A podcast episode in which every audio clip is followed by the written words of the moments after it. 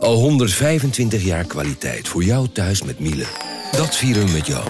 Ontvang nu tijdelijk een cashback tot 125 euro op veel Miele-apparatuur. Geniet van de kwaliteit van Miele. Voor perfect verzorgd wasgoed en kleding die veel langer mooi blijft. Voor een stralend schone vaat, even perfect als jouw diners.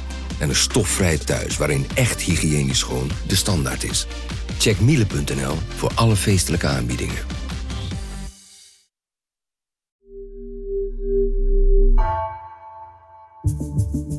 Vanaf de redactie van NRC het verhaal van vandaag. Mijn naam is Floor Boon.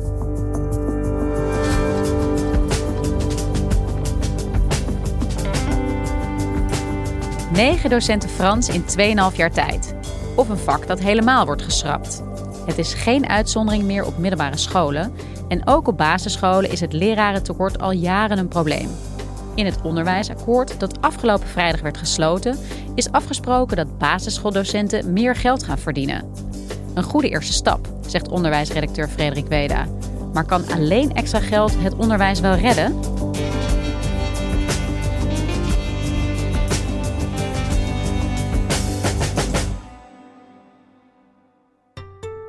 Ik sprak ongeveer een maand geleden Sophie van Westrene, een uh, moeder in Rotterdam. Die vertelde dat ze zich zo'n zorgen maakte over haar zoon op school. In december afgelopen jaar, toen er weer een nieuwe scholenlockdown dreigde, toen merkte mijn zoon Roemer heel terloops op dat hij geen scheikunde meer had gehad de hele maand. Dat vond hij jammer, want hij vond het een leuk vak.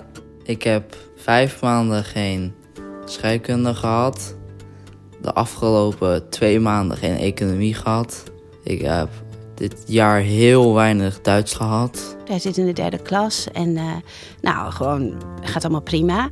Maar zijn leraar Frans was weer eens ziek. En wat bleek, hij had dus in 2,5 jaar schooltijd, zeg maar sinds september um, ehm, 2019, negen leerkrachten Frans gehad.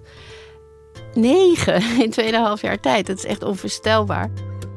Het duurde best lang voordat het tot me doordrong hoe weinig les hij eigenlijk kreeg. In de coronaperiode waren we toch aan gewend geraakt dat veel lessen uitvielen of anders liepen.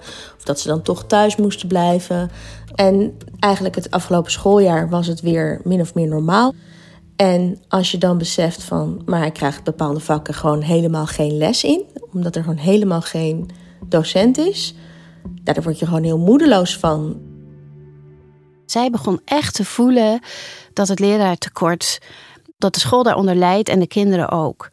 Uh, en ze had het dus met andere moeders of vaders ook over gehad. Ik maak me zorgen omdat Roemer een zekere basis mist in het begrijpen van een taal. Hij doet het erg goed op school, hij had goede cijfers. Alleen Duits en Frans, daar mist hij echt uh, de basiskennis die hij nodig heeft om die taal te kunnen begrijpen.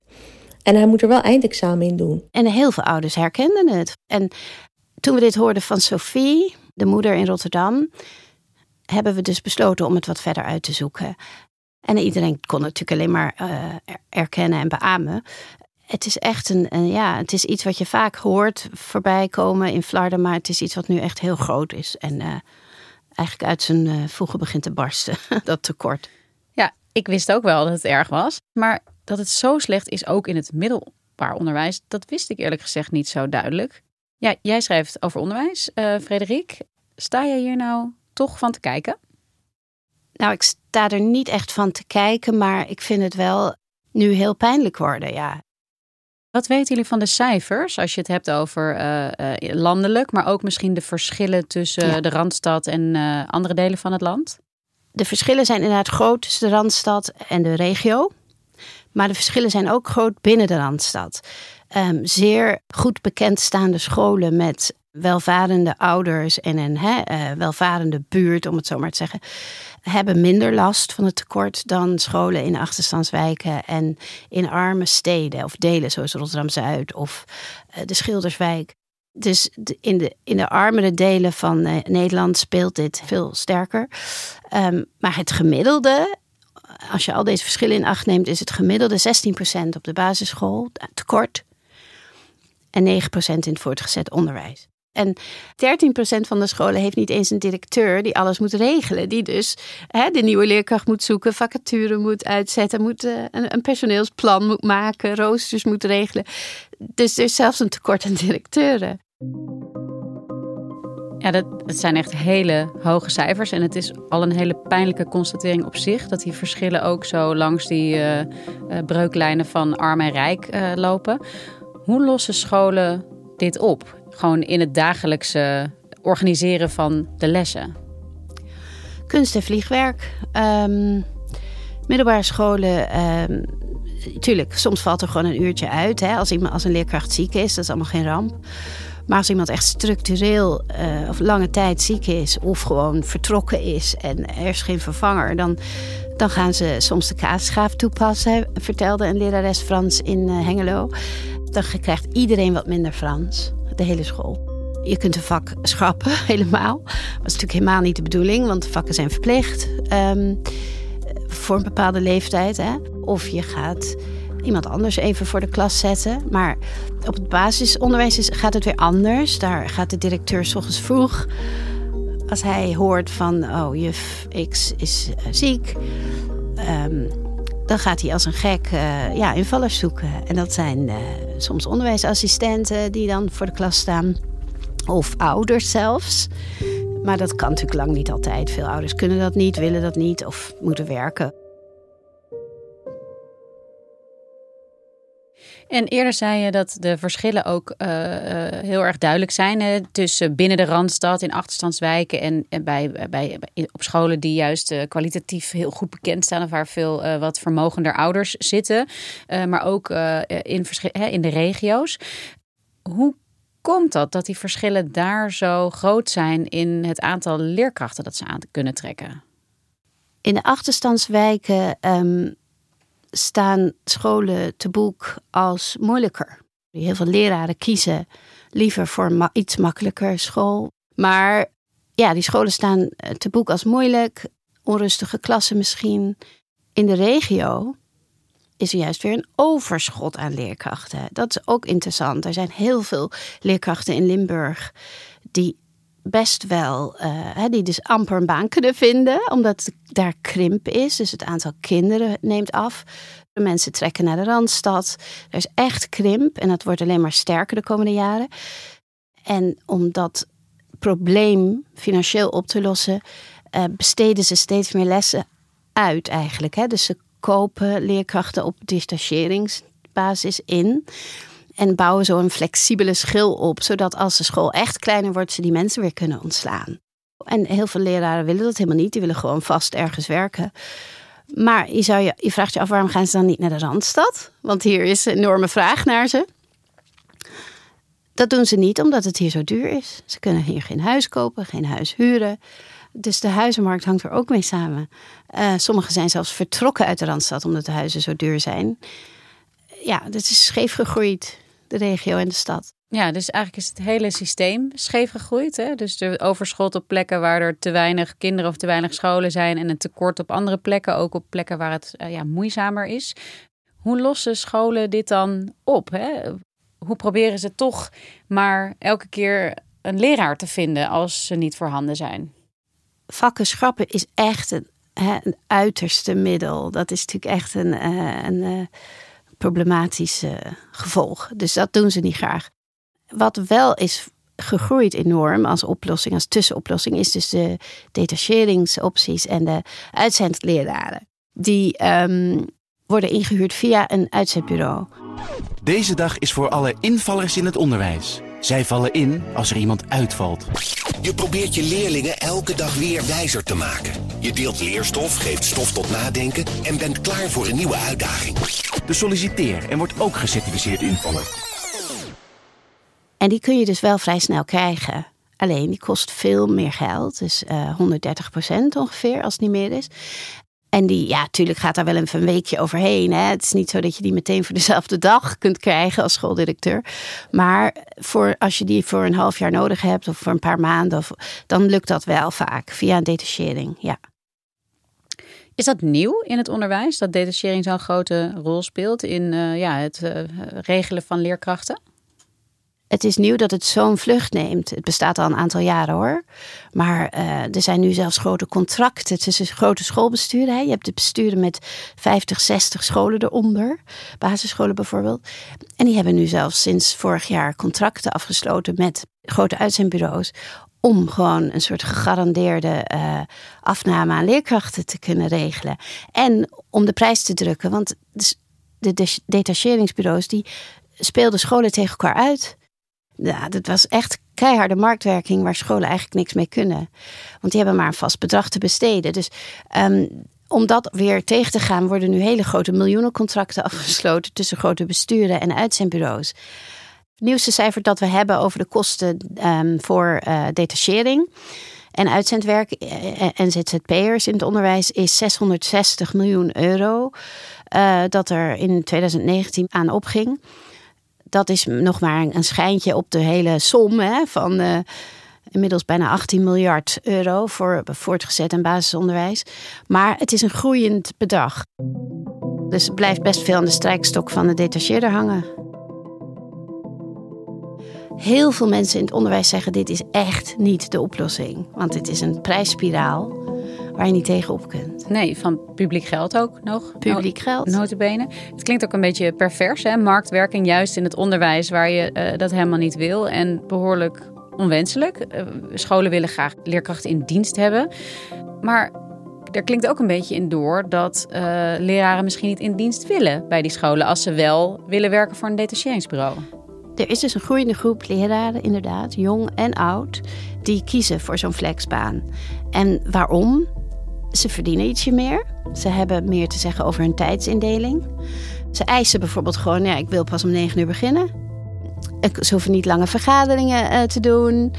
Allerlei vervelende, zogenaamd vervelende verplichtingen van het onderwijs... die vervallen als je dus alleen maar uurtje factuurtje wordt ingehuurd... voor die paar lessen Frans of wat, scheikunde of natuurkunde. Dus het is een, groep jonge leraren die dat graag doet. Omdat, ook omdat ze zeggen, ik wil me nog niet binden aan de school. Ik wil graag eerst even om me heen kijken wat er allemaal te koop is. En er zijn oudere leerkrachten die klaar zijn met um, altijd vastzitten aan de schoolvakanties. Hè. Hun eigen kinderen zijn de deur uit. Ze hebben hun hele leven die schoolvakanties als indeling van het schooljaar gehad. En die zeggen van nou, ik ga me gewoon een tijdje uh, laten verhuren, laten inhuren. En dan heb ik gewoon minder verplichtingen. Dus het is losvaster. Ja, en goed, één oorzaak noem je misschien al, is dat het, eh, de baan van leraar in zekere zin misschien onaantrekkelijker is geworden. Uh, dat er ook veel administratieve dingen bij komen kijken, dat mensen heel erg vastzitten aan tijden en lesroosters. Uh, maar om even iets meer stil te staan bij die oorzaken, waar komt dit nijpende tekort van leraren eigenlijk door? Ik sprak een leraar natuurkunde in Heerenveen, die al 26 jaar natuurkunde geeft op één middelbare school met heel veel plezier. En zijn zoons hebben ook allemaal een eh, beta-studie gedaan aan de universiteit, drie zoons. En die willen allemaal het bedrijfsleven in. Die kunnen veel meer verdienen, die hebben veel meer kansen, vinden zij, dan hun vader. Dit is toch een van de kwesties. Hè? Jonge mensen willen gewoon meer van de wereld zien. Die willen niet een heel lang op één plek. Dus de jonge mens heeft gewoon meer wensen dan vroeger. En het is dus iets minder sexy, althans zo wordt het gezien door velen. Maar het is ook, ja, je verdient gewoon echt minder in het onderwijs. Hè? Je, uh, je kunt ook niet heel erg stijgen. De carrière mogelijkheden zijn niet heel groot als je die wilt. Het is zwaar, het is, er rekent altijd een klas op je. Je kunt niet zomaar afzeggen of niet komen. Of wordt gewoon op je gerekend. Hoe kan het eigenlijk dat in een welvarend land als Nederland het al zo lang bekend is dat het slecht gaat en dat er gewoon niet iets structureels gebeurt? het onderwijs is echt een van de meest fundamentele dingen van onze maatschappij. En het lijkt erop alsof we geen oplossing kunnen verzinnen hiervoor. Hoe komt dat nou? Je moet eerst het probleem zien voordat je echt aan oplossingen gaat werken. En het probleem werd gewoon niet gezien heel lang, omdat Nederland natuurlijk inderdaad op heel hoog niveau stond hè, met het onderwijs. En uh, misschien ook wel heel lang nu heeft ingeteerd op dat niveau. het is lang versloft eigenlijk. De, de, ze, ze krijgen, kregen jarenlang geen bijscholing, bijvoorbeeld, die leerkrachten. Ze gingen gewoon maar door, door, door met onderwijs leveren. Hè? En de politiek heeft er eigenlijk ook niet echt veel aan gedaan. Eh, de hele publieke sector, trouwens, kun je dat over zeggen. Want het geldt ook in de zorg en andere sectoren. Het is uh, taken for granted, zou je in Engeland zeggen. Dus ze hebben gedacht, ach, gaat wel goed, komt wel goed. En ze hebben wel van alles geprobeerd om de PABO uh, aantrekkelijker te maken, maar de economie gaat gewoon zo hard. Dus nu daalt de instroom toch weer, ook voor de lerarenopleiding, met 8% vooraanmeldingen minder voor aanstaande studiejaar dan het jaar daarvoor. Um, bovendien vertrekt 11% van de leerkrachten die eindelijk zijn opleiding heeft afgerond, vertrekt na drie jaar uit het onderwijs. 11%. Dus uh, omdat ze het te zwaar vinden. Dus het, ja, dat is echt heel ingewikkeld. Maar dan kom je wel op een punt waar we net ook al aan raakten, namelijk uh, geld, hè, loon. Uh, mensen verdienen weinig in het onderwijs. De politiek begint dit dan tenminste nu te zien als een probleem. Er is in ieder geval net een akkoord gesloten met minister Dennis Wiersma van de VVD. Uh, onderwijs om de lonen van basisschoolleraren te verhogen. Gaat dat dan helpen? Het is een beetje een symbolische actie volgens mij, omdat ze hebben willen zeggen met de anderhalf miljard euro extra die ze vrijdag aankondigden dat leraren op de basisschool net zoveel waard zijn als leraren op de middelbare school. De lonen van leraren in het basisonderwijs gaan flink omhoog. Dat heeft het kabinet afgesproken met de vakbonden. Na jaren strijd gaan ze eindelijk net zoveel verdienen als hun collega's in het voortgezet onderwijs. En dat betekent dat basisschoolleraren er 6 tot 12 procent op vooruit zullen gaan. Ze geven nu ook toe hoor, ook in het regeerakkoord stond van joh, we hebben het onderwijs gewoon verwaarloosd. Ik vind het heel belangrijk dat we dit nu doen. Ik ben ook blij dat we het doen. Maar je zou ook kunnen zeggen, uh, dat heeft ook best wel lang geduurd. Nou, ik wou zeggen, ze bedelen en, en, smeken hier al om. Nou ja, daar, en... daar moeten we volgens mij ook eerlijk over zijn. dit is, het, het laat ook zien dat we lang te weinig oog hebben gehad... voor hoe belangrijk die leraar is. Mm -hmm. En ook uh, hoeveel wij van het onderwijs verwachten. Dus politiek begint dat wel te zien. En dat zie je nu dus ook in, in die centen. Maar of dat uh, genoeg is op de lange termijn om dit hele probleem uh, aan te pakken. Nee, ik zou zeggen, pak de huizenmarkt aan. en um, dat is ook een heel belangrijke factor. En uh, nee, ik kan niet, ik weet niet of het genoeg is. Dit is echt maar het begin. En bedoel ik niet eens geld, maar gewoon het begin van eh, goed kijken naar dat onderwijs. Wat wil je nou? Wat wil je kinderen leren en wat niet? Schrap dingen die niet hoeven. Schrap ook de bureaucratie en de administratie als het kan. En herwaardeer de leraar toch. Dat is niet makkelijk, want het is natuurlijk een heel maatschappelijk ding. Dat mensen dat niet willen worden. Ja, dat, je kunt mensen moeilijk dwingen om leraar te worden als het niet wordt opgelost, dit probleem, en ook de aantrekkelijkheid van het vak niet wordt uh, aangepakt, ja, gaan mensen dan ook niet steeds meer grijpen naar privéonderwijs, naar een parallele wereld voor mensen die het wel kunnen betalen? Is dat dan niet ook een risico dat gaat ontstaan? Dat is al gaande. Er echt, gaan echt miljoenen naar uh, bijles en huiswerkbegeleiding en citotraining en allerlei privé ingekochte hè, hulp uh, door ouders. Dat is een booming business en um, dat, zijn, dat is om de hiaten in het gewone onderwijs op te vullen. Hè? En het gevaar is, nou ja, het is nu al gaande gewoon. mensen met geld, ouders met geld kunnen dat betalen, want het kost 20 tot 40 euro per uur bijles of huiswerkbegeleiding. Eh, als je dus niet zo'n goed onderwijs krijgt door tekorten, door, om allerlei redenen, dan uh, kun je als rijk gezin kun je bijkopen en als arm gezin kun je dat niet. Dat is een, een fundamenteel publiek goed, het onderwijs, dat, uh, dat eigenlijk kan falen uh, soms doordat anderen het toch wel weer kunnen inkopen. Hè? Dat sommige groepen het wel weer kunnen inkopen. En ja, dat is jammer. Dus de consequentie is dat waar Nederland vroeger, het maakte gewoon niet uit hè, uh, wat je ouders verdienden eigenlijk. Um, je kreeg even goed onderwijs. Iedereen kreeg even goed onderwijs. En uh, dat was jarenlang zo na de oorlog. En dat is voorbij. Dankjewel, Frederik. Je luisterde naar vandaag, een podcast van NRC. Eén verhaal, elke dag. Deze aflevering werd gemaakt door Lis Doutsenberg en Jeppe van Kesteren. Dit was vandaag. Morgen weer.